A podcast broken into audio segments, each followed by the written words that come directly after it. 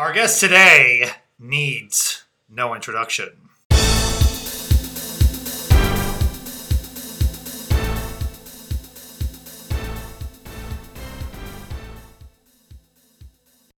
You actually thought I wasn't going to give you an introduction, didn't you?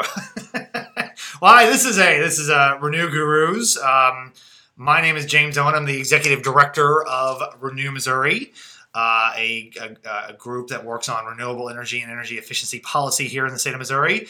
Uh, but our guest today is someone you all might know. Uh, he is the co-founder and original executive director for Renew Missouri, and he is also now the director and founder of Solar for Puerto Rico. Am I saying that right? Yep. P.J. Wilson. Hello. Hello. It's good to be here in the Renew Missouri offices. Studio. Studio. You're in the studio for Renew Missouri. We have to like create this illusion This is here. production studio. This Yeah. is where you produce clean energy policy, right? Yes, this is where we produce uh, hopes and dreams for the future. Uh, well, hey, how are you? Uh, I'm good. It's it's good to be back here. Um, I'm uh, in my homeland of Yeah. Missouri, where I one thing I noticed right when I flew into St. Louis and got my rental car, the roads here are amazingly flat. Hmm. They're just so smooth. Oh, really? See, there's a lot of us in Missouri uh, that think the roads aren't good. and actually, as a matter of fact, there was a. I know we're recording this earlier, but there was a filibuster the night before in the Senate about how we were going to fund improvements to our roads. So I guess from your perspective, the roads aren't that bad. I think it's all relative, and that's what I've learned in Puerto Rico is just trying to figure out what's what is advocacy and what is progress and what is substantial compared to not. It's all relative to the history and timeline Yeah. of, what's, of what's happened before. Yeah, you're jumping ahead. I'm going to get to that. Okay. you're ruining the flow of my narrative here. No, I'm just kidding. You can do whatever you want. Uh, running the boards, uh, Matt Patterson. Hi, Matt. Hello, James. Yes, thank you. So, okay, so uh, for all of you who maybe need a refresher on this, uh, PJ, uh, yeah, did uh, help start Renew Missouri. He was behind the Renewable Energy Standard ballot initiative push in 2008. Uh, had done a lot of work on net metering laws, on PACE, on protecting all of those laws when they came under attack. So, um, I just want to talk about for people who don't know you and know your background. I mean, um, you started this group. uh, Kind of explain why you started Renew Missouri in a nutshell. It's all Erin Noble's fault. Okay. Erin Noble of Straight Up Solar, also on the board of directors for Renew Missouri. Uh-huh. She was with Missouri Coalition for the Environment at the time when I I met her when she and I both volunteered to help put on the one and only, you know, maybe one of two um, events called the Ozarks. What was it? Had a really long name. The Ozark Sustainable Living and Renewable Energy Expo in the middle of a field in Hermann, Missouri. That well, that's not even the Ozarks. well, That's Hermann. That is that the Ozarks? Not that I'm aware of. Okay. Well, I mean, we're all like kind of Ozarks people here, so I, I thought Hermann was more like mid Missouri. Anyway, sorry. So I met Erin Noble there at that event. Yeah. And yeah, it ended up being a. There was a thousand people that came over the course Wow. of a two day weekend to just Yeah. take little workshops and talk to the vendors at the booth. Somebody Yeah. would sing some music. So afterwards, uh, a few weeks after this, I was going through St. Louis and I stopped by Erin Noble's house and she said, um, "All right, that's cool that we put an event on, but what, what's it going to take for renewables to actually move forward here?" right. And I said, well, it's Missouri, so everything's real backwards. It takes forever, so it'll probably take 10 years, and, you know, who knows. And she said, all right, why don't we just do it, do it right and get it over with? and I didn't know enough to be able to articulate why not. Right. So for those first few years there, it was all about conversations like that. With her Yeah. saying, well, well, where do we need to go? And I would say, we need to go here. And then she'd say, okay, what are the 10 steps to get there? And I'd say, here are the 10 steps. And then she would diligently make sure that we did all 10 of those steps. Okay. That was the whole uh, So that's how it, of it. it started. But I mean, you were you had an interest in renewable energy before that. I had no interest in energy at all until 9 11. 9/11, 2001. Yeah, 9 11 happened. I was living in San Francisco. I didn't know anybody. I was staying in a hotel before I started my job there, and uh, in my dumbfound state that everybody was in that day. I didn't have anybody to talk to or anything. Right. So I just went to the Borders bookstore across from the hotel I was in and started reading whatever I could and drew my own conclusion that the world would be a better place if we had one less reason for war, which would be oil. which would be yeah, dependence on other nations Yeah. for our energy. Right. And so, so you're in San Francisco. I mean, you went to school there, right? I'm just going Los Angeles, yeah. Oh, you went to school in Los Angeles. Oh, forgive me. You were in California Yeah. to be an engineer, right? C- civil engineer Yeah. I studied. Yeah. So, I mean, so you this is not your path. It wasn't no electrical engineering was not my forte. Yeah. Okay. but you're from Missouri. I'm from Missouri. I was born in Boone Hospital, right down the road here. Oh, and you were from you're originally from Clark, Missouri, which is in Randolph County, just north of here. yep, You spent some time in Springfield, my neck of the woods. yep. Family moved to Springfield between seventh and eighth grade. Why'd they do that? I don't think I don't I don't actually think I know this story. They did that because At least they're on the lam from something. Don't tell me if it's embarrassing. my father was the uh, administrator of special education for uh, Moberly, oh, okay.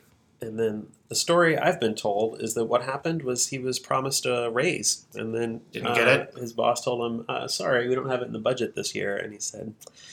Huh, I got a lot of offers to go elsewhere. I think the time is right. So, he went to Springfield Public Schools. Yeah. So he, Oh, okay. so he became a, a special education assistant there and then Okay. worked his way up. So for the last 10 years of his career or so, he was the director of special education for Springfield Oh, Public. Schools. I didn't know. I really didn't know that. I've met your dad. I didn't know that's what he did. Okay, Yep. that's that's a hard. Oh my gosh, that's a hard job. yeah, it was def- definitely towards the end there. It was it was a political job. Um, again, it wasn't really, but that was Right. it, it, it, that that was his anxiety. I think is at, at any moment in time, depending on who was in charge, who was the superintendent, or Yeah. which way. Yeah, the it's it's case it's went. scary because I mean superintendents kind of come and go. Yeah. So all right, and so in all of this, you also at some point were in the Peace Corps, right? Yeah, I was in the Peace Corps. Um, yeah, between San Francisco and moving back to Missouri, I Okay. was in the Peace Corps. So you had a job in San Francisco. You were an engineer in San Francisco. Yeah, I worked in the 34th floor of the Bank of America building on a remodel for the tenant there was the Lehman Brothers. Oh, Oh. the Lehman Brothers. So- No longer. no, but the way I had it explained to me is really what, what what that job entailed was demolition of really expensive walls and custom doors and furniture and, and, and then recreating the exact same thing a little bit trendier. Oh, cost like five million dollars, and I was like, "Really? Is this a good?" Yes. uh, chump this, change. this is what everybody does. You They just throw money around like this. I was like, okay. So then, when they were the first financial institution to fail, Yeah. thought, you know, I know some places they could have saved some money. yeah. Wow. So, uh, I mean, you didn't find that fulfilling? I, did not find that fulfilling. I did. Okay.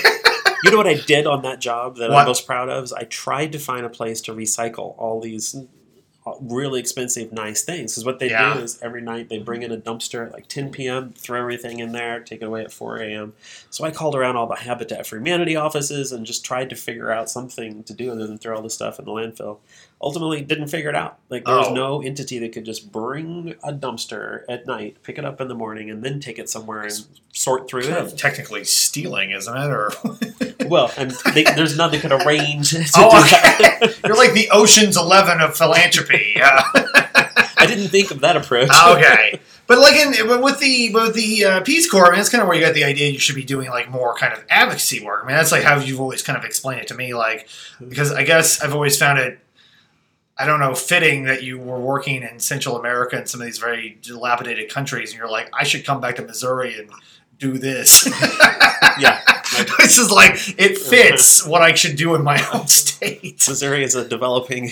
Yeah, we're LDC. ways. I think is what we're supposed to call it. Are we still supposed to call it that? I don't know if that's like the new word. Is that still a new word?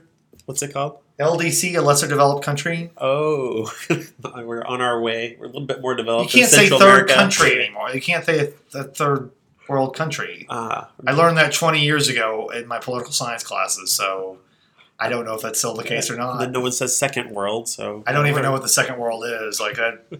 Who knows? So sorry. So so, So- you were in the Peace Corps. So I was in the Peace Corps. Yeah. I, I did water and sanitation stuff. I designed a bunch of water rural water systems that did not get built. One of them actually got built because it was a plantation of Chiquita banana workers, so they Okay. paid for the bags of cement. okay. Anyway, this one system got built, and there was no electricity in this town.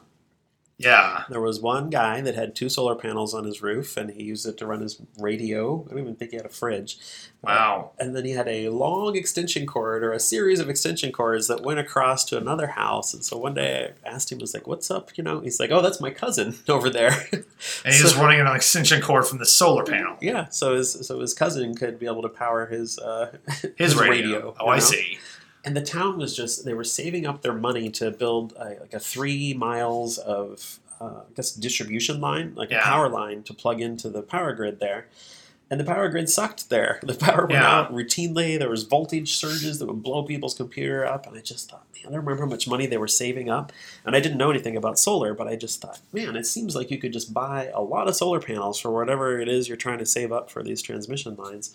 But I didn't have the knowledge or expertise to advise them on Mhm. that. I had heard But it sparked something. it sparked something. And Yeah. I had heard of this place called the Solar Living Institute in Northern California. It's a place that teaches these 101 classes on solar and wind, Yeah. permaculture and biodiesel and Okay. biodynamic wine growing and just all the, the sort of things like Yeah. that. So after the Peace Corps, I I uh, I lived there and worked there and took all these 101 classes on In this in kind of this place in Northern California. this place in Northern California. Okay. Then I came back to Missouri for Thanksgiving. I thought, hey, I've been out of the country for a long time. Right. I'll come back and spend from Thanksgiving to Christmas all that time with my family here in Missouri. Then I stayed for 13 years. So this was that was in so that would have been in 2004, 2005, yeah. 2005. Okay, so you were in the Peace. How long do you normally serve in the Peace Corps? Is that two years? Yep, a it's, year? It's, it's two years. It's a three month training and then two year commitment. It's pretty Right. easy to extend for a third year if you want, Right. but most people do two years in and out. And that led you to this field in Hermann, Missouri, where you met Erin Noble, and that's where Renew Missouri was born. Yep, and that's where Renew Missouri was born. And I remember I, I talked to Erin Noble on the phone a few times with these planning calls, and Yeah. and we were, the last call, I was like, "All right, there's going to be a bunch of people. How am I going to know? What do you look like?" And she's like, "Oh, I'm the one who's freakily, freakishly tall. You'll, you can't miss me. I mean, she she's a she's tall. She's tall. She's, She's a volleyball star. Star. Oh, is she? I didn't know that. She went to Duke on a full ride scholarship. Oh my gosh, she's a. Duke grad. Yeah. Ow. I'm going to talk to her about that. I mean, it's fine. Erin, if you're listening, it's great you went to Duke. Go Blue Devils. Um, so, okay. So, wow, I didn't know that. That's interesting. Yep, there's See, I've already learned something on this. ancient history of Renew Missouri. Do you know why it got called Renew Missouri? I don't. Why did it get called Renew Missouri? Well, after um, Erin Noble was invited to a gathering of environmental activists to figure out what their policy priorities were in the fall of 2006, Yeah. and she got invited to come explain what net metering is. Yeah. So she invited me to come explain what net metering is. Yeah. so we did it together. And at the end of this meeting, the Missouri Votes Conservation, the local chapter of LC, the League of Conservation Voters, uh, Right. put on this meeting, and they had these little green dots that people voted on what they top their thought, Yeah. thought their top policy priority would be. And lo and behold, they they all wanted net metering. We got like twice Oh. as many votes as anybody else. So I'd just been invited there to just explain, do like Right. a ten minute presentation. But at the end of it, I said, "Well, I'm, I mean, I can help remind people to have a call once a week." And Yeah. So it was me and Henry Robertson and Yep. Erin Noble, Yep. and I don't remember there might have been one or two Those other people Those people are still around. Henry's still around. Uh-huh. So, Uh, so we created, uh, in order to just facilitate uh, communication, I created a Yahoo group. Oh my gosh. Boy, called this is ancient Uh-huh. history. Yeah, really is. Yahoo group. We, we That's great. so I called it Renewable Missouri at Oh. yahoogroups.com or whatever that was. when you chop off the upple part. when we needed a website. Oh, I see. Uh-huh. Catchy. So, so when we went to originally advocate for net metering, it was the Missouri Coalition for the Environment, Missouri Votes Conservation, the Sierra Club, and the Heartland Renewable Energy Society, which I was the vice president of at the time. they uh, so there was too many too many syllables. It was just a, too much of a Yeah, mouthful. it doesn't roll off the tongue, No. right? Know, and Erin Noble's brother at the time was working for some uh, tech company, so he gave us a free website domain, Yeah. and we had to choose the name. And so Erin said, "That's too long, too many syllables. Renewable Missouri. It's got to be shorter Yeah. than that." So I, I think it's. I think she came up with it. Actually, it's, like, It's when they it when they took the off of the Facebook. it was the Facebook. It was the Facebook for a while. Okay, so like you, you start this group, okay, and so net metering is your first big thing, which I think that like that passed in two thousand seven, right? It, it passed uh, like seven months after that meeting. Okay, well, how did that? Okay, um, how am I going to say this without sounding really dumb? But um, I find legislation to be enormously difficult. so how did that? I mean, how did that work? I mean, how is it that like from from that meeting? I mean, was that already in process? Were there other people working on this? I mean, what happened? One thing that helped is that Sierra Club had been trying for eight years to pass net metering Right? and made little to no progress, as far as I could tell. But that was helpful for the narrative to say, hey, it's not like we just came up with this. This Right. movement has been going on for a while. So they were trying to do that even when the Democrats were in charge of the legislature back it was like 1999, and I think they last year they were in charge was 2002. that was before my time. Before I And came that was before your time. But the Sierra Club had been working on it. They've been working on it. Carla Klein was with them, I think, back in those days when they were uh, promoting that. Right. Anyway, so it was a lot of kind of dumb luck things. So I came to that meeting. Those people at that meeting voted for that policy. Uh, Erin Noble was involved. That's a good indicator of if something's going to succeed. Yeah. Uh, Missouri Votes Conservation was well organized at the time, so um, um, Henry Robertson had some language since he's with the, the Sierra Club, so that's something that, that uh, was helpful. He said, "I got Right. some language," so I called up the people at the Environmental Law and Policy Center and said, "Could you double check his Yeah. language?" So they did and gave some feedback and input. Missouri Votes Conservation had a few different bills they were promoting, and they shopped them around the Capitol. Joan Bray uh, said that she'd do net metering, and Yeah. uh, Jason Holsman was a brand Oh. new, brand new freshman State Uh, rep back state then rep because he's a no- state senator now. Uh-huh. He had no experience in politics. He was a high school teacher before this. Oh, really? But- Okay. Did we know that? And, yeah. Oh, he knew that. I didn't know that. So he uh, he, he grabbed onto that. He's, he's he, he liked that concept. He said, "I want to promote that." And So obviously, yeah. So obviously, like the utilities and the co-ops and everyone still hate it. I mean, so how did they? How did you get around them?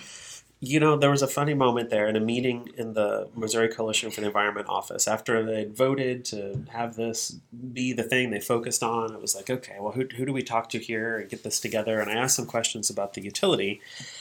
And there was somebody at that, and at some point I said, well, why don't we just go talk to the utilities about this? And there, there was somebody at that meeting that day that just laughed and said, yeah, good luck trying to talk to the utility. Uh, But it turned. It turned. You know why it happened? Chris Koster had passed a um, a a voluntary renewable energy standard the year before. It passed the House, it passed the Senate, and then it got hung up. It didn't quite meet the governor's desk for some totally unrelated reason. oh, really? So it was really, That was when Matt Blunt was still governor, Matt right? Blunt was there. Matt Blunt signed the uh, net metering law into I, somewhere. I have his signature, or Yeah. maybe it's in this office still. I don't know. I hope we didn't lose it in the move. I hope not. This is the studio. it's somewhere. Okay. Okay. Anyway, Okay, so, so- Chris Koster really wanted that volunteer, voluntary renewable energy standard to pass because he'd already passed it once, and Right. he wanted to just get it done, check it off the list. Well, it is he a turned, Democrat at this point? he was a Democrat Okay. at this point. Because he didn't start out that way. He didn't end up that way, or no, he ended up a Republican, right? No, he ended up as a Democrat. Oh, He okay. He got elected. He was a, he was the uh, Cass. No, yeah, no, Cass he- County he- prosecutor. He, was a Republican at this point. Yes, and he run for state senate as a Republican. Got elected in 2004, and then like in 2006 or 2007 he changed. It must have been 2007. And he said he changed because of the stem cell stuff. hmm Yeah, and also because he wanted to run for statewide office. Yeah. And back then it was easier to get elected as a Democrat. Yep. okay. All that stuff. The good old yeah, the, the, yeah, the, the good old days. So who knows? Actually, maybe this was part of his plan. Maybe he wanted to do something for renewable energy because that was an issue that would be favorable to vote. okay. I don't know, but he really wanted that to happen. And this net metering bill, uh, we had strong testimony for it. It kind of made sense. I don't Yeah. know why the utilities didn't fight it really hard, but they didn't. Uh, they so didn't know any better. well, they had fought it hard in the past. In the past, they had sent people to testify and said solar will kill line workers, and they they really fought it hard. But Uh. for some reason, I don't know. Maybe you can interview someone that can explain. I I don't can't. I explain, have but- utility people on here, and I mean they're, they're they're great when they come on here. We don't we haven't dived into history here like this. You know who you could interview is Chuck Caisley because Chuck Caisley was the head of I don't know if you would talk to me. at the time. Yeah, he was okay. So he was like the Trey Davis back then. he was the Trey Davis Okay. back then. And he did a really good job of it, I think. Um, when it came to this moment in time, there's this an inflection point where net metering had such a strong grassroots kind of momentum with it. Yeah, I was in Joan Bray's office the way the the day that Chris Koster sent his LA in to say, "Keep your net metering bill off of our renewable energy standard." bill." yeah, and I'll always remember it because Christy Manning was the LA for Joan Bray, yeah. and she stood there and she said, "The senator will do whatever's best." in her judgment. I was just like, wow, how did you just do that? So it turned out net metering became more popular than this voluntary renewable energy standard. So it kind of they got they got married together. yeah, So it ended up that I worked on the language with uh, Daniel Graves, this guy that was with the co-ops at the time. He was- Okay. he was a lawyer for the co-ops. yeah. So it was And they weren't mad about this either. they had gone like the deal was made that okay Oh. the voluntary RPS will pass and, uh, and it was that meeting with they where they dot, voted with the little dots Yeah, uh, every, all 50 people at that meeting voted unanimously not to support a voluntary renewable energy standard yeah. Because I mean, I mean, what good would that have? right it's always been voluntary so passing a law to say it's voluntary would just be yet another example of Missouri saying they'd done something when they hadn't Right, uh, however when this opportunity for net metering to pass came came up right. the environmental community said, okay, all right, yeah, let's go along with this. And from my perspective with Erin Noble, we kind of had this dumb confidence that, like, okay, let's pass net, net metering. And then um, I happened to be at the Capitol the day that Chris Koster turned to Joan Bray and said, look, Joan, we all know that a mandatory renewable portfolio standard will never get out of the walls of this building. Yeah, So wouldn't you rather have a voluntary one than nothing at all? And Joan Bray said, I don't know. I don't know about that. but it ended up passing because uh, Chris Koster really wanted the voluntary renewable energy standard to pass, and Joan Bray and Jason Holsman really wanted net metering to pass. right. So it all just it all just happened. I, I wish looking back on that time that I had negotiated harder for some things. Right. There, Because it's impossible now.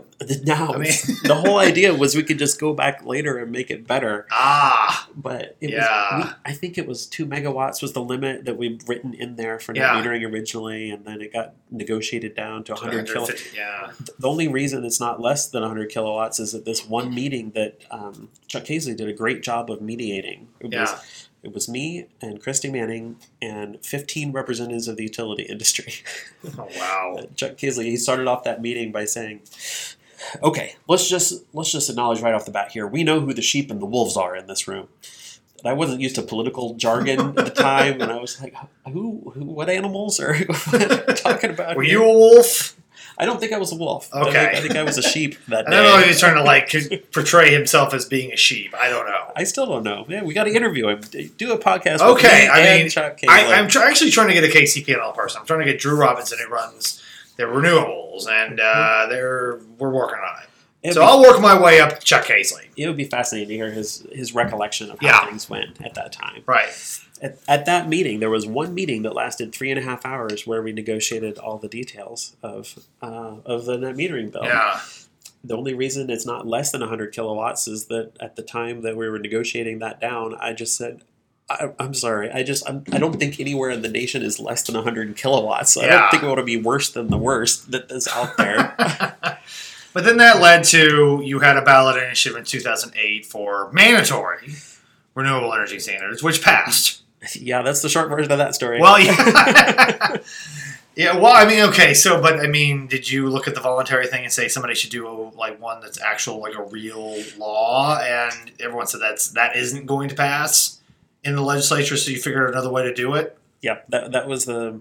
I was there when, when I was sitting in the gallery and I watched, um, when, uh, and I watched um, the conversation there between Joan Bray and Chris Koster, and Chris Koster say, "We all know that law is not going to make it out of the walls of this building." I didn't understand what that meant at the time, but I quickly learned it's because the utility lobby. There was Yeah. it didn't matter, and both of them wanted to do it. The utility lobby was just too strong. Right. So my dumb, fresh out of the Peace Corps mind said, "All right, well, the only other way to make a law is on the ballot, so we'll just do it that way." Easy enough. it was not easy. It No. was not easy. Well, how much but did that? I get this question. I don't think I know the answer to this. How much did it cost for you to get that done? Because it won. How much? Do you remember how much it cost total? I remember every single dollar that was All raised right. for that. I want to know how much did that cost? One point two million dollars. Wow. Okay, and that includes signature gathering. Yep. And getting it on the ballot, like having lawyers look at everything, Yeah. and then actually doing it. But you didn't have any opposition to this, did you? Or did you?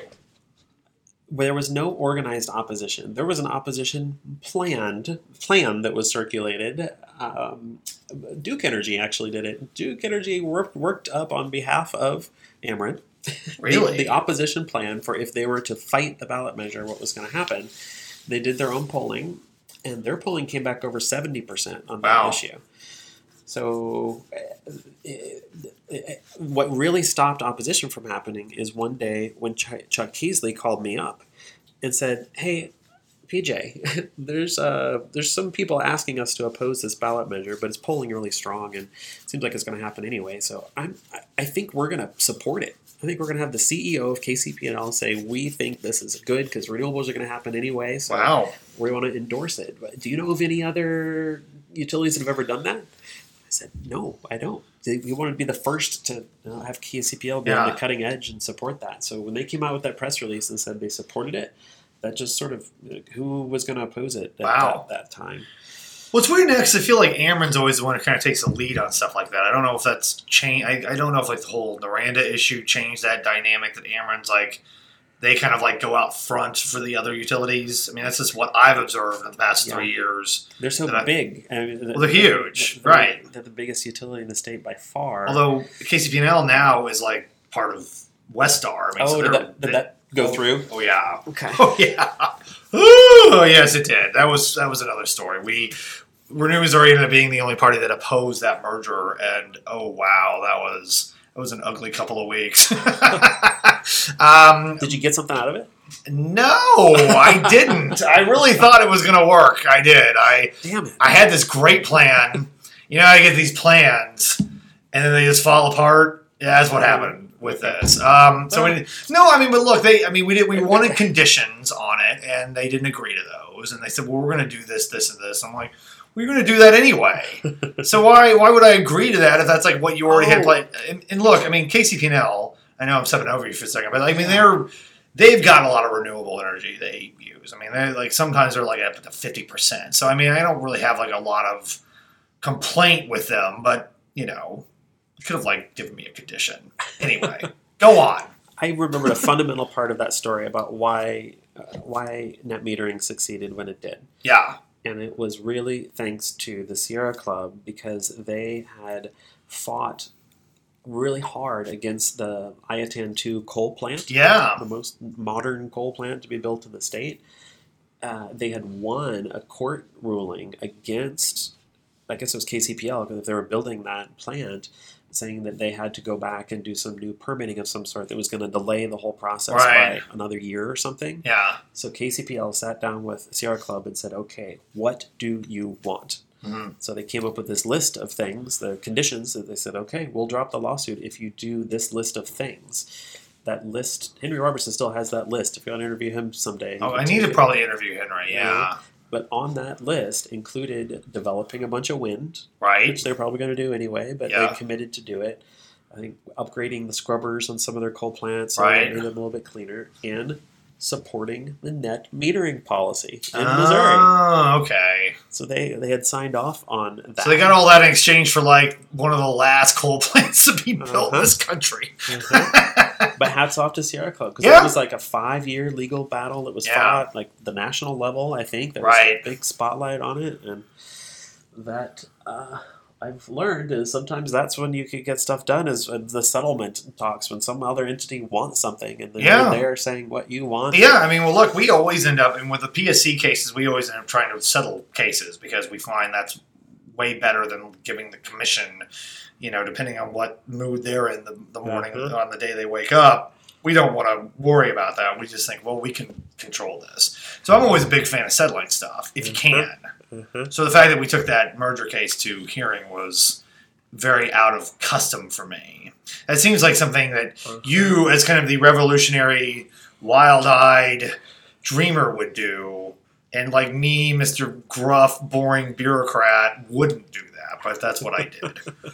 and um, You push the envelope. So that's what happened is that they, they took it all the way and they said, okay, let the commissioners decide. And they, Yeah. even Oh, though they- Renew they- Missouri opposed, they just and they went forward trashed with it. me. Oh, they trashed me hardcore in that. And then Scott Rupp got really mad at them for trashing me. it was great. It was, it was actually, actually was probably worth it. But you know, because they, they they had their CEO show up and they're like, "Oh yeah, we think renewable energy is great." Next day, when the CEOs are gone, uh, their lawyers are just saying like, "Well, you know, like James Owen this and James Owen that," and you know, it was really it was kind of a weird strategy. It worked. I mean, they won, uh, but anyway, it's a that's a funny story. But so okay, so you have these big wins. Uh, you you've done you did this job for you were in charge of Renew Missouri for eleven years, two thousand six to two thousand seventeen. Yeah, it was really me and, and Erin Noble as 50-50 partners those, those Yeah. first few years. And then she decided she wanted to work in the for-profit sector. Yeah, so that's where she is now That's where she is now. in up, St. Louis, straight up solar. straight up solar, doing very well. I hear, Mhm. especially in Illinois where they've got real laws there. I hear I hear that there's more going on there. yeah, it's uh, it's it's hard to watch sometimes when you see everything going on over there, but yeah. I heard rumor that they're working on a 100% renewable energy standard, Yeah. maybe? There? Yeah, that's uh, that's legislation going through there, so that's big. Uh, so who knows? Who knows what's in store for Missouri? Wink, wink. Huh. Uh, yeah, interesting. Tune in next time. Tune in, yeah, tune in for the next podcast when I just ramble on. So, so I kind of wonder because, like, I, you know, we and we haven't talked much about this job, and I want to get on to your new job, but like, this job is very hard uh, because this job is you are, you know, you're the only really the only group doing this in Missouri. There aren't very many of you. There's like all these different things going on with the investor-owned utilities and the city and the municipal utilities and the co-ops, the legislature, all this other stuff. Um, I have a really good staff uh, that I've, I've we've invested a lot into, and all of you who give money, thank you for doing that. I often wonder how you did it with no staff and no money. Well, I'm curious about this because I, this causes me panic every day, and I have all these things that you didn't have. truth be told, in those early days, I was uh, I, w- I was living in Springfield, Yeah, and Erin Noble is in St. Louis, and we were developing that metering Mhm. policy. I supposedly was working uh, as a commercial lighting salesman for a friend of mine in Joplin, Missouri, Yeah. Travis Cresswell with Ozark Oh, Energy yeah. Services. But I definitely wasn't making much money. uh, Right. Uh, I found when net metering passed, I thought, okay, maybe I can have a much bigger impact on policy than I would just screwing in solar panels one at a time. yeah, But at that time, I was so passionate about the policy stuff that I was focusing on that and succeeding at that and Yeah. charging up my credit cards. Oh my gosh! I was living on credit cards See, until debt- I first debt- uh, first uh, started getting paid for that work much later. It totally terrifies me. I mean, Yeah. hats off to you. It was. Uh, It, it, it worked. it's not a way I would recommend anyone. Oh, no. do that. Wait a minute, that's what you did in Puerto Rico. That's what I did in Puerto Rico. Yeah, because I don't want to like gloss over like this like other like nine year history of Renew Missouri, but I do want to get to you moving to Puerto Rico because that's fascinating to me. Because you moved down there after this massive hurricane hits this island in our country, which sometimes people who run this country forget it's part of our country. It is. It's part of. It's, It's part a of our territory. country. Yeah. I, I know all about this because I just read a book about William McKinley, and that's like what was part of our deal with the Spanish American War. I know I'm really interesting. Uh, so, so okay, so this hur- what, what was the hurricane again? There was actually two. It turns out there was one Two? called Irma Irma. that knocked out power for most of the island for a couple Right. weeks, and they just kind of patched things together. And then comes Maria. Okay. So now I know you weren't down there when all that happened, but I mean the grid in Puerto Rico before this hurricane was not great. It was it was kind of like my house here in Missouri when I when I bought it. There was a, a pond in the back that had a waterfall, like a, a pump, like made Yeah. a koi pond. Yes. and I I didn't know for a few months after I bought how how is that even how does electricity get there? It gets there with an extension cord that's kind of thrown there on the ground outside. that's kind of how the electrical system of Puerto Rico was and is. That's a terrifying analogy. as, as they had. Uh, there's a, a long report called the Final Investigative Report that happened after the federal government commissioned it to just try and answer that question: What happened there? right. And short version is that as they just lost control financially, they stopped maintaining the trees that were growing near the lines. And Oh wow. So when the wind blew, It just oh my gosh. it was that simple, really. So they didn't have any good maintenance on their yep, they didn't maintain the. So there was, I mean, like, was there no? I mean, so I mean, there's always been like a lot of varying reports, and you don't really know what to believe, especially out of the government. But like, You can believe me, James. I'll believe you. well, I mean, was there was it like hundred percent out, or was it like were there areas that still had power? It was it was hundred percent out. It, it's gone hundred percent out a couple of times when I was down there. There was Since one day somebody backed into something with a backhoe, and then boom, the entire island is without like a backhoe knocked out the entire island. Uh-huh. It's still that fragile, so Wow. that could happen today. But yeah, there was no power at all for a matter of days anyway. And then when Yeah. it started to come back, it was very slowly that it started to Are there any reports or like real solid numbers about who would have died? I mean, I know like people can say, uh-huh. well, they could have died from a lot of various reasons from the hurricane, but is there any like reports about like that lack of power? How many people that affected? Yeah. Is. Uh, there was two reports. I think Harvard did one of them. There, were there was two real reports, and they both said the same thing. It was it's over three thousand people Died from a lack of power. More people than died in 9-11 died in Puerto Rico Good land. because of the longest blackout in the history of the country. Yeah. And these are people, a lot of elderly people that they just Yeah. they couldn't do their dialysis or they couldn't refrigerate their insulin or what Oh whatever.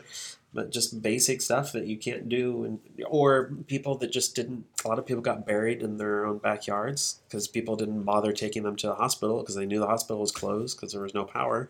What a nightmare. Yeah. That's a nightmare. and it just went on and on and on. People thought like maybe the power will come back on, but after a few months, then people thought maybe it'll be years till the power comes back on. Just no one knew. Yeah. So so you went down there with the idea that because I remember when I first talked to you when you went down there, you were like basically going around. I mean, you were trying to set up a group, but you were trying to deliver and put up kind of packets uh, in rural areas to like give people some power source. Yep. That's what you were doing. Yeah, my thought was, well, what would I need if I was without power? And I thought, well, I'd want to be able to power my cell phone, and I'd want to not have to use candles to see. Yeah. And so I thought, well, that's something at least I can buy on Amazon and put in a suitcase and bring down there is something that will charge people's cell Well, phones. how many of those did you buy at first? When I first went down there, I I took two suitcases worth and I maxed out in weight, and it was 20 systems that I brought down there. Okay. And I didn't know anybody on the island. I had an introduction to. You the- just showed up. I just showed. I, I just showed up. I had an introduction to one. Oh, God, this is crazy. You're a crazy person. I mean, this is. I mean, it's great. I love it, but it's just. I could never imagine myself doing this. So you showed up with your 20 packets and your suitcases. Uh-huh. And I didn't know the situation on the ground. I couldn't. I didn't have anybody to check with and say like what's really going on. So I also brought with me freeze dried food and water filter. Like I didn't know if I'd show up there and just be a drain on the resources. Yeah.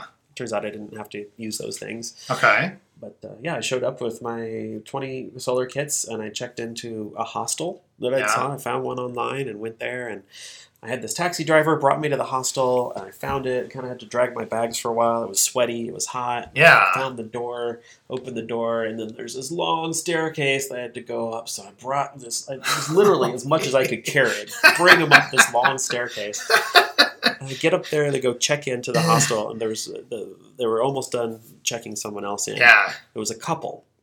And the guy came out all in a huff and he said, We're going to go somewhere else. He was kind of mad and just kind of huffy. Yeah. Well, wait a second. I asked him, Is there something I need to know? Because I'm checking into this place. Yeah. And he looked at me and he's like, Yeah, no power. so I, oh, looked, oh, wow. I looked down at the suitcases that I had. okay, I think I will be okay. Anyway. Yeah.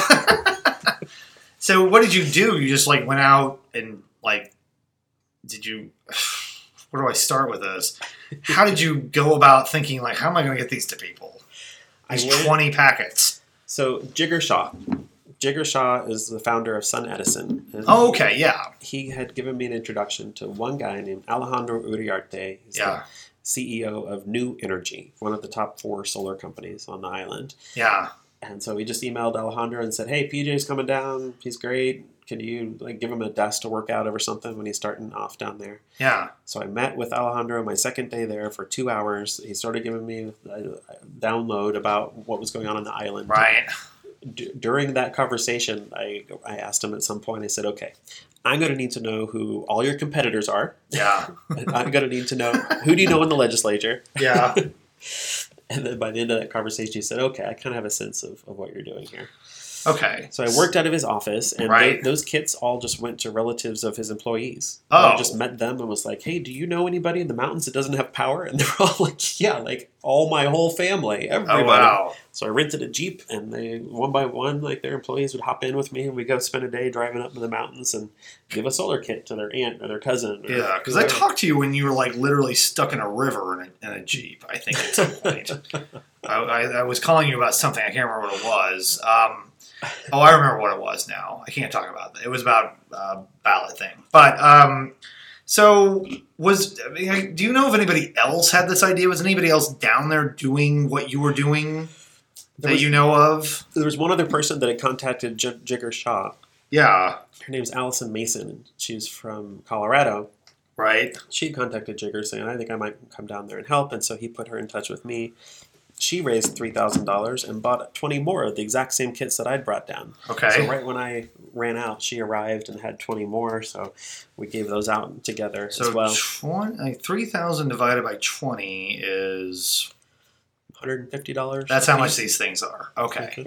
Well, we- I ended up finding a kit that that kind of did everything all together that cost $65. Yeah. So I started buying those uh, because that that was cheaper. And then I started buying them from the manufacturer in China and Yeah. having them air shipped in because they were even cheaper, like $30 or something. And then I got to the point where I figured, okay, I can ship them by sea and it's even cheaper.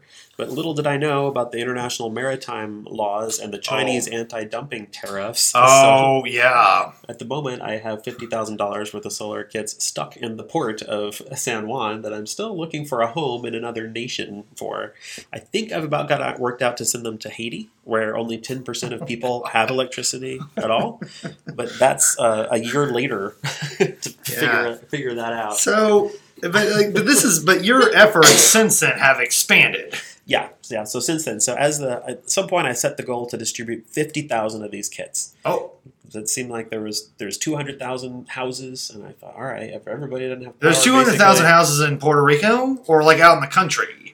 Let's see, there's 1.5 million meters. Maybe there's a million residential meters. Okay. Okay. So somehow, right. I think there. I think at that moment in time, there was 200 or 250,000 houses that still didn't have electricity. And I Right. thought, okay, I will deliver solar to 50,000 of them. Turned out I delivered 1,000, and by the time I got to 1,000, the, the power was coming back on around Oh, the I see. so the demand was not high. Okay. So what I shifted to is forming the Puerto Rico version of MoSEIA. Right, which is solar for Puerto Rico. It was uh, Solar for Puerto Rico is the 501c3, and then we gave birth to this thing that was called SESA, the Solar and Energy Yeah. Storage Association of Puerto Rico. So they're sort of sister organizations, Okay. two, two nonprofits that two That's a arms. C6. It's a 501c6 Yeah. trade association nonprofit. Yeah. Okay. Like MoSEIA in Missouri is a C6, so it's all this tax stuff. Very much like MoSEIA. I've contacted Mary and said, "Hey, do you still have a copy of the bylaws?" So I literally copied and pasted a lot of Well, stuff from that's MoSEIA. how this stuff works. That, that's Mhm. that's that's good. Uh, so okay, so you have these two groups, and you are more involved with the C three.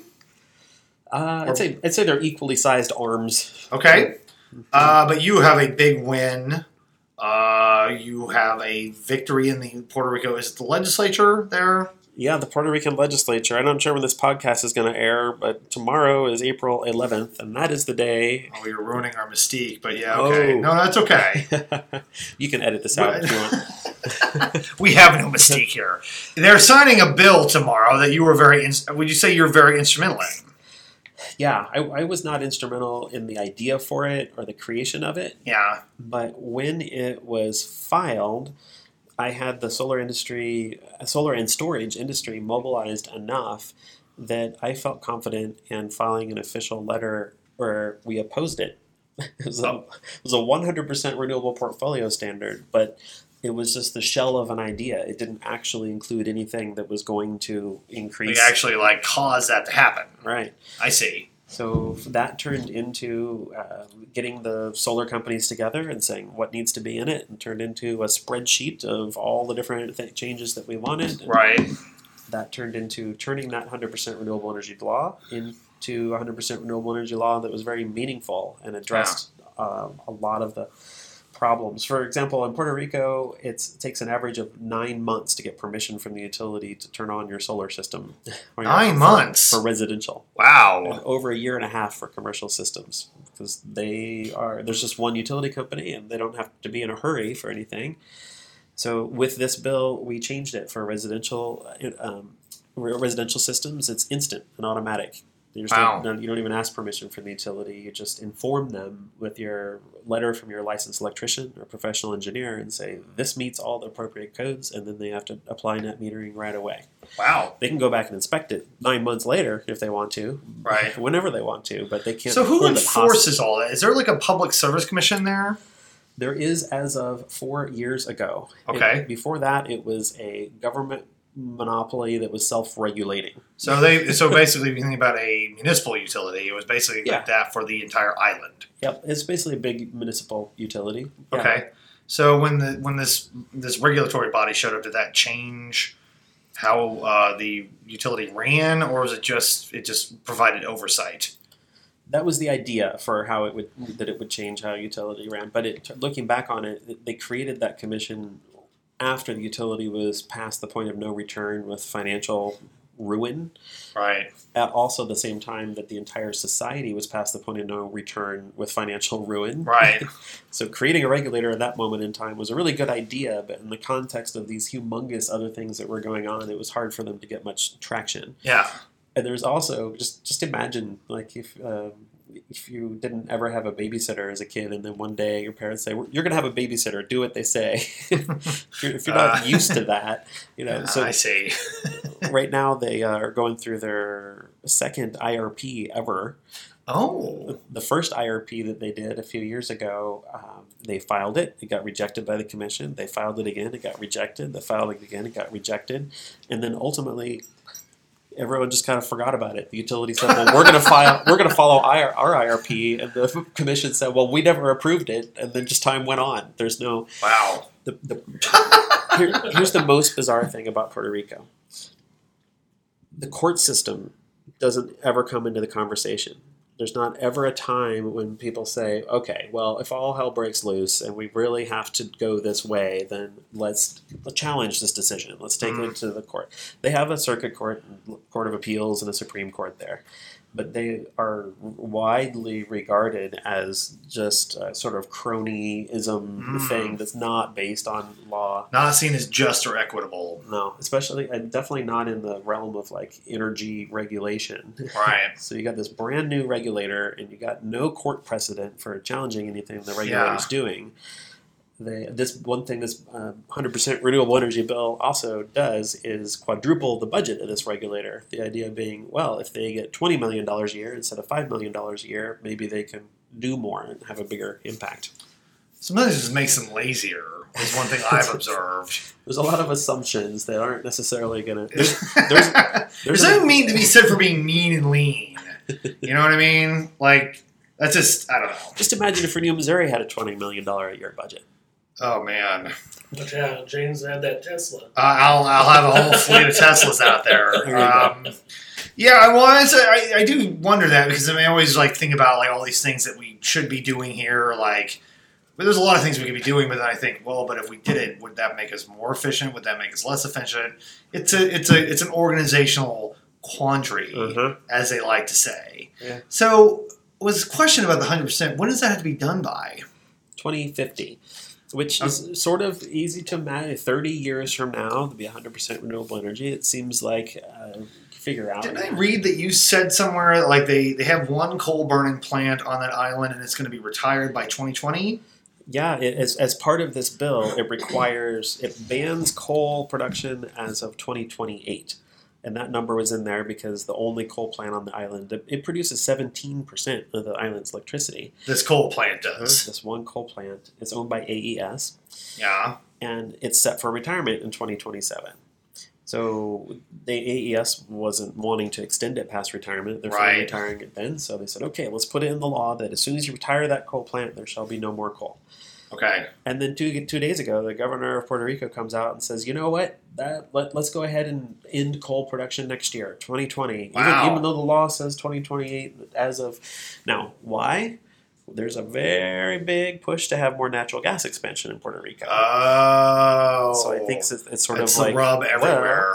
let's go ahead and flip this. You know, natural gas is cheaper, so let's Right. let's go ahead and just retire the coal plant quicker and bring in the natural gas, yeah. Which maybe is a great idea. I don't know. I've, my, my clean energy advocacy, have always been for renewables and efficiency and against nothing. Yeah. And that approach might work in Puerto Rico, or it might be that the natural gas industry gets right in the middle of the path of success and has I'm not be- advocating for anything natural gas. I mean, I and I mean we're not really at the point where we have to. I think it's in some IRPs, but we're not. It's not a fight we've had yet. It's coming, I'm sure, in Missouri. So, but I guess it's better than coal, right?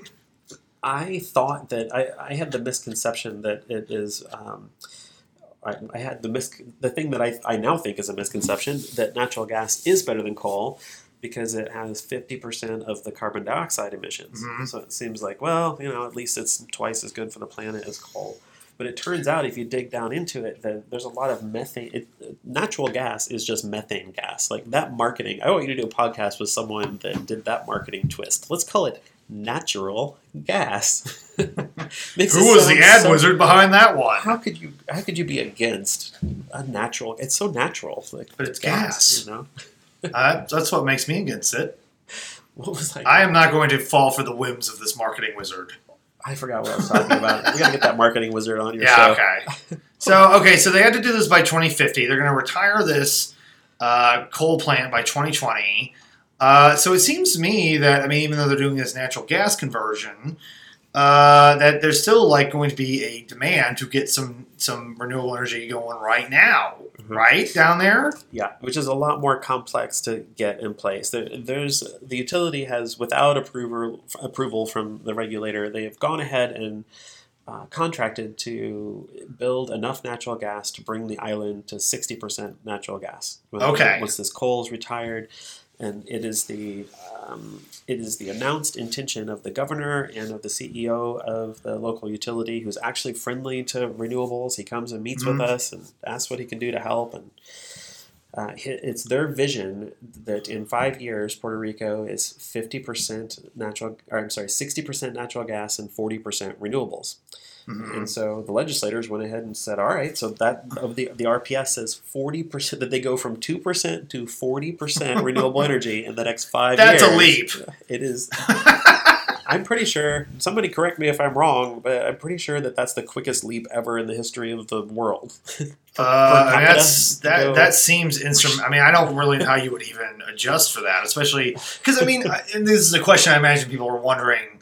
Like, I mean, the, the island is still not in great shape. no. I mean, so like to to do this infrastructure. I mean, you're talking about roads and and ports and everything else, but there's still other other than electricity. There's other problems there, right? Yeah, the, the utility itself is still in federal bankruptcy court. Oh, right. So it's not like they can really invest money in anything. They're wow, this ordered, just keeps getting better and better, right? they're being ordered to sell off all their assets right now. They're being ordered to sell off all Who's their gonna transmission. Wait, wait, wait distribution. Hold on. Who's, who's going to buy them? There's four qualified bidders. One of them is Duke, Oh.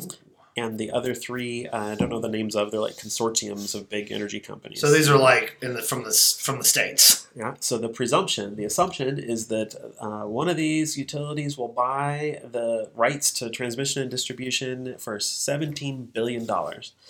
They will buy a, Holy moly! a power company that is nine billion dollars in debt, and their assets are worth about four billion dollars. They'll come in and buy. So then all of a sudden, these people that are in Puerto Rico are going to get hit with like massive rate increases. Oh no, because one provision in this uh, new 100% No. renewable energy law says that rates must go down to 20 cents a kilowatt hour.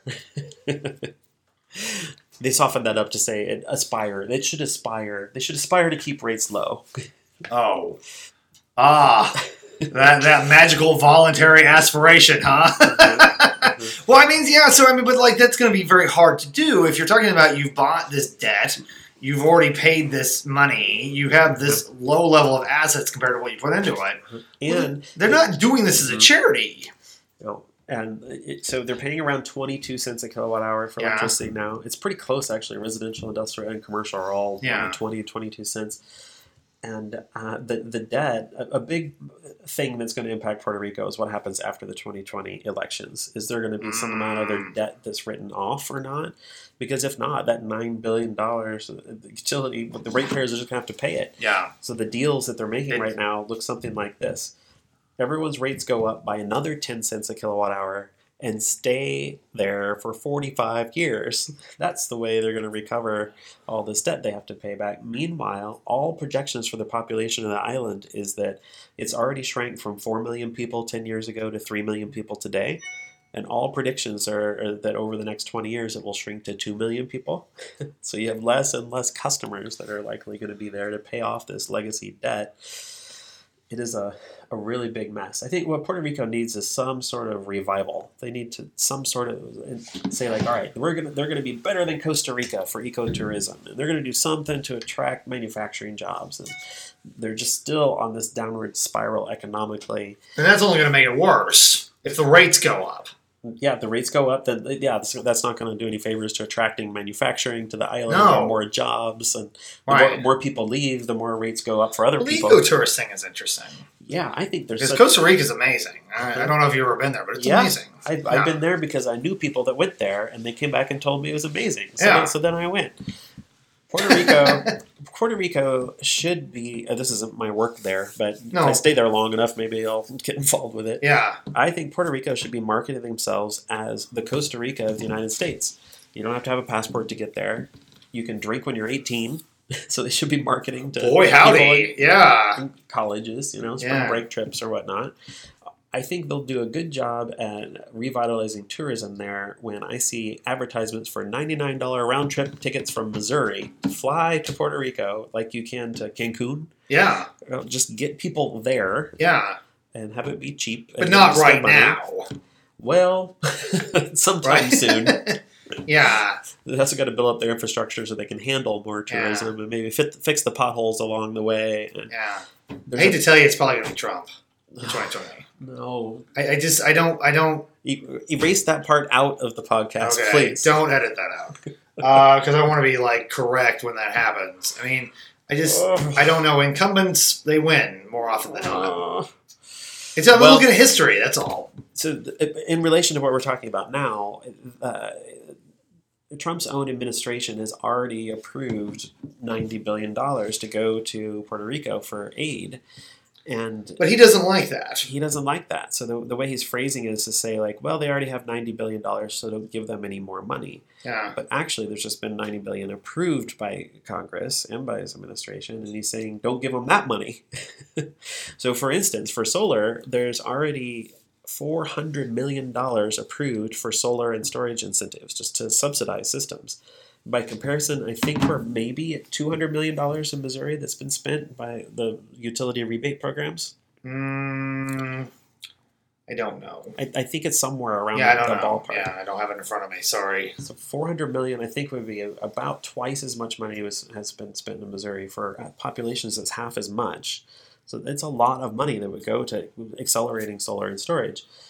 But it's hard for the industry to know what to do because per what's been approved, that, that money is going through the housing department, Ben Carson's you know, Department of Housing. Ah, noted housing expert Ben Carson. Yeah. Brain surgeon, yeah. I mean, he's a brain surgeon. I mean, he just every time he gets up and talks about housing, he's like, "I'm not really sure why I'm in this job." my, dad would always say like like it doesn't take a rocket scientist or a brain surgeon to figure you know something out. Well, Maybe it, maybe this brain surgeon can figure out how to get the 400 million dollars he already approved to actually exist in Puerto Rico. yeah, It's scheduled to come later this year. yeah, Third quarter of this year be designed and fourth quarter be administered. Tens of millions of dollars every quarter. yeah. However, uh, the Trump administration is not um letting those funds flow. So, uh, say what you will about Trump, whether he gets reelected, I don't know. Uh, but for Puerto Rico, there's certainly not. Here, here's some interesting tidbit. Yeah, So when the storm happened, when when Hurricane Maria happened, uh, the the only local political figures that were in the news was the mayor of San Juan, Mayor Yulín, who he got into a Twitter fight with. Carmen Yulín. Yeah.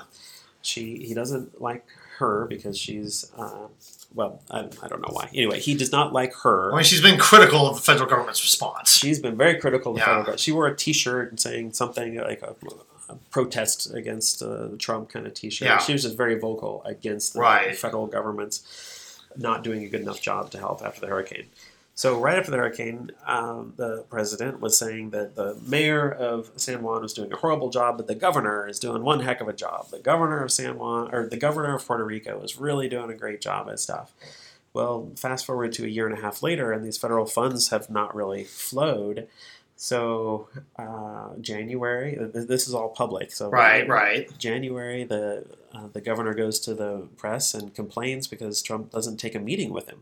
Just blows him off. He requests a meeting. There's a gathering of governors. Yeah. just doesn't respond. So that forces the White House to respond and say, "Oh, sorry, we didn't get that request." You know. the next thing that happens is that he goes to the State of the Union address Yeah. as a guest of Chuck Schumer. Oh boy, The next crying Chuck, as they call him.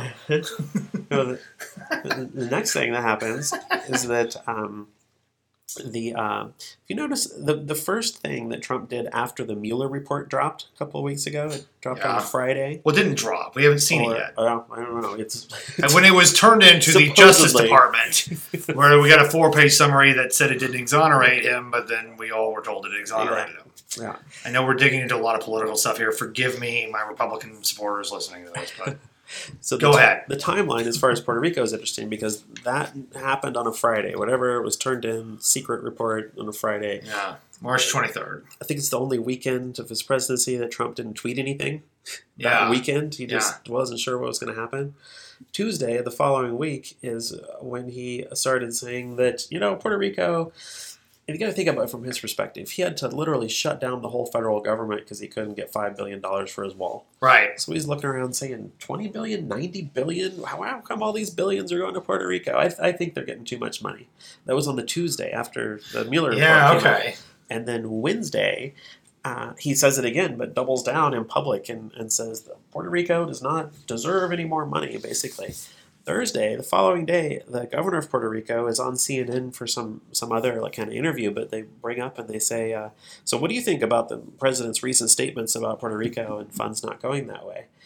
And what he said, uh, th- this whole thing was in Spanish, so there probably Yeah. was a little bit of cultural innuendo that was Yeah. off. But literally, what he said was in response to that question of what do you think about the president's comments about funding not going to Puerto Rico, he said, "When the bully gets close, you punch him in the face." That's how you do it. That's how you do it.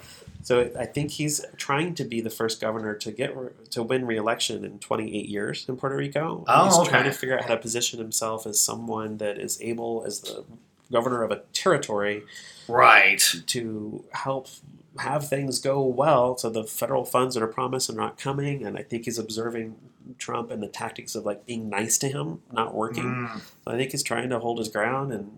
yeah.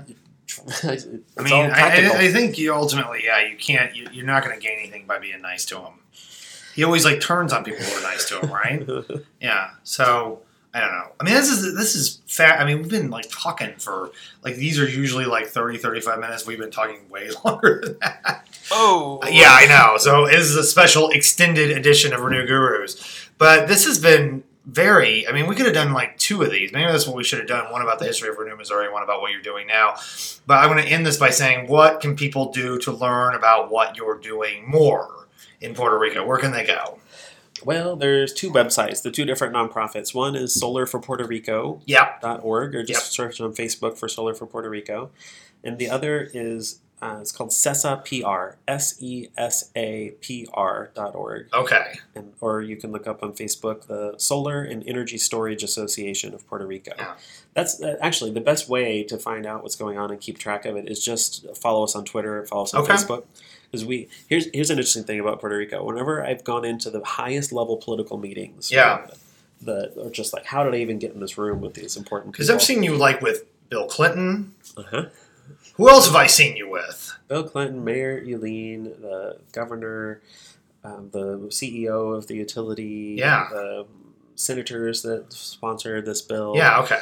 just a lot of the. It's a who's who of this uh, policy effort. Uh-huh.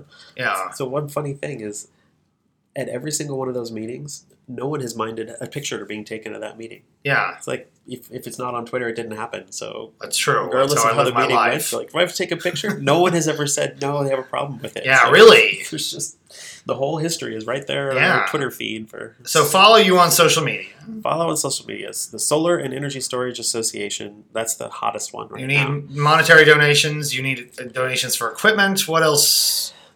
Not equipment, actually. It turns out that uh, when I first went Oh, down there, I thought It'll be at that, that like, port in San Juan, probably.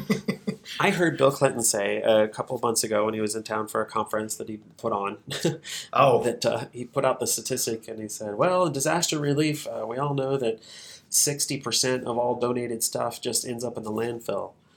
And I is just that put right? the palm on my forehead. I'm like, I kind of wish Really? I knew that statistic on the front end. Yeah, just because the inefficiencies of miscommunication. It's and, really that you, know, high. you end up with no food when you need food and extra 18 Because I mean, the logistics of this is very tough. Of like mm, coordinating all this. Yeah. Okay. Wow. Yeah. So we don't need donations of equipment. Or although if people want to donate equipment, here's the thing to do: if it's of value, sell it, Okay. and then take the money. Uh, and you don't want to do a cars for kids sort of thing. Yeah. Oh, okay. Just- Just sell a car and then give the money to the kids. Yeah. Okay. Yeah. Exactly. But yeah, if they want to support, if there's anyone listening that actually wants to support, then go to solarforpuertorico.org and click on donate. And it's a 501c3 nonprofit. So to whatever extent that matters to people anymore in the new tax Well, code we've done a whole thing about like how that we can maximize your charitable. But me and Elizabeth worked on that. Like we sent out a postcard about how to maximize right. your donations. Um, we'll show it to you. Oh, give me a copy of that, and I'll send Yeah, it it's my Puerto dog Rico on the too. front of it, so you can use it. Although Puerto Ricans don't pay federal taxes, so they, They don't. they they don't, so they don't get many federal benefits. I did not know that. Uh-huh. They have their own version of kind of local 501c3 kind of thing, but d- donors in the United States uh, can get a tax write-off for donating to a 501c3 nonprofit. That's based in Puerto Rico. that's based in Puerto Rico. Fascinating. Who knew? So after you've maxed out, what's, what's the maximum donation you could give to Renew Missouri? Oh, it's endless. okay, after you've maxed Uh, out, how, your- how about perpetual? Is that a number? after if you're listening to this show and you've maxed out your endless perpetual donations to Renew Missouri, then and only then should you go to solarforpuertorico.org and uh, support the work. Li- done. Listen, you cheapskates, you can support both of us. All right, just double your giving budget. I, I shouldn't call. No, you're. You, The donor.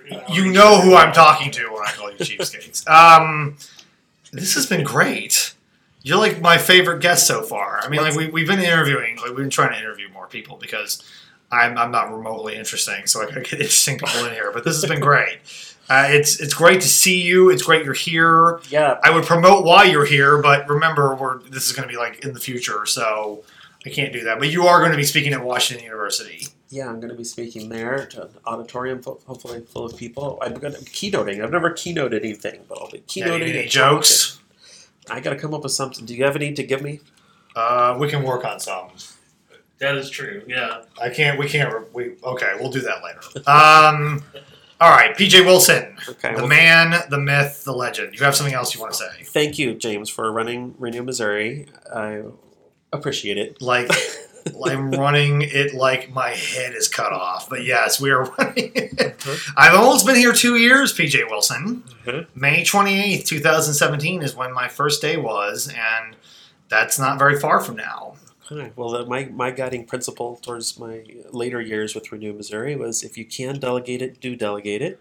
So I try to perhaps do that. one day you'll find yourself have, having delegated everything away. You'll know it's your time to move on. Yeah, I mean, who knows? I, I have a lot of big ideas for this place, and uh, some of those work and some of them don't.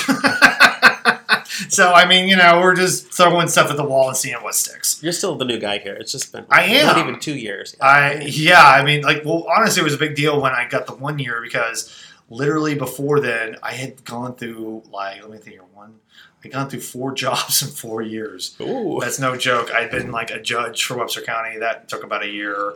I worked for the office administration. That was about a year. I was public counsel for about a year. Well, I guess that's three jobs, but I guess this was the fourth job. And I was like, wow. I, after like a year, I was like, I don't know what to do with myself. Why am I still in this job? Uh, so it's been a hectic. Uh, it's been a hectic time period in the Owen household. Now, see, I don't remember you phrasing it that way when you were being interviewed for this job. No, I remember one because no, because you look at my resume and it looked like I, I literally just was just a deadbeat. But then it was all it all called explained that like I mean, well the the office administration job that was just something that I got selected to be public counsel after that. And with the judge thing, this voters just didn't like that I was a Democrat. so I mean that's what happened there. So so yeah, I'm still here Okay. barely, but here I am. So Thank you for being the fearless leader for thank yeah. Renew Missouri. Thank you for opening up the opportunity for me. This has like been like uh, whenever this isn't a nightmare, it's a total dream. So Well, it's a thankless job, so call me anytime you need to hear me say thank you. okay, no, you know my my board is great. Uh, they're great about that. So Good. all right. So thank you all for listening. If you like this podcast, put it on your social media feeds yourself. Go to Spotify or go to iTunes. Subscribe to this. Write a review. Uh, support PJ Wilson. Support us, and we'll see you next time on the radio.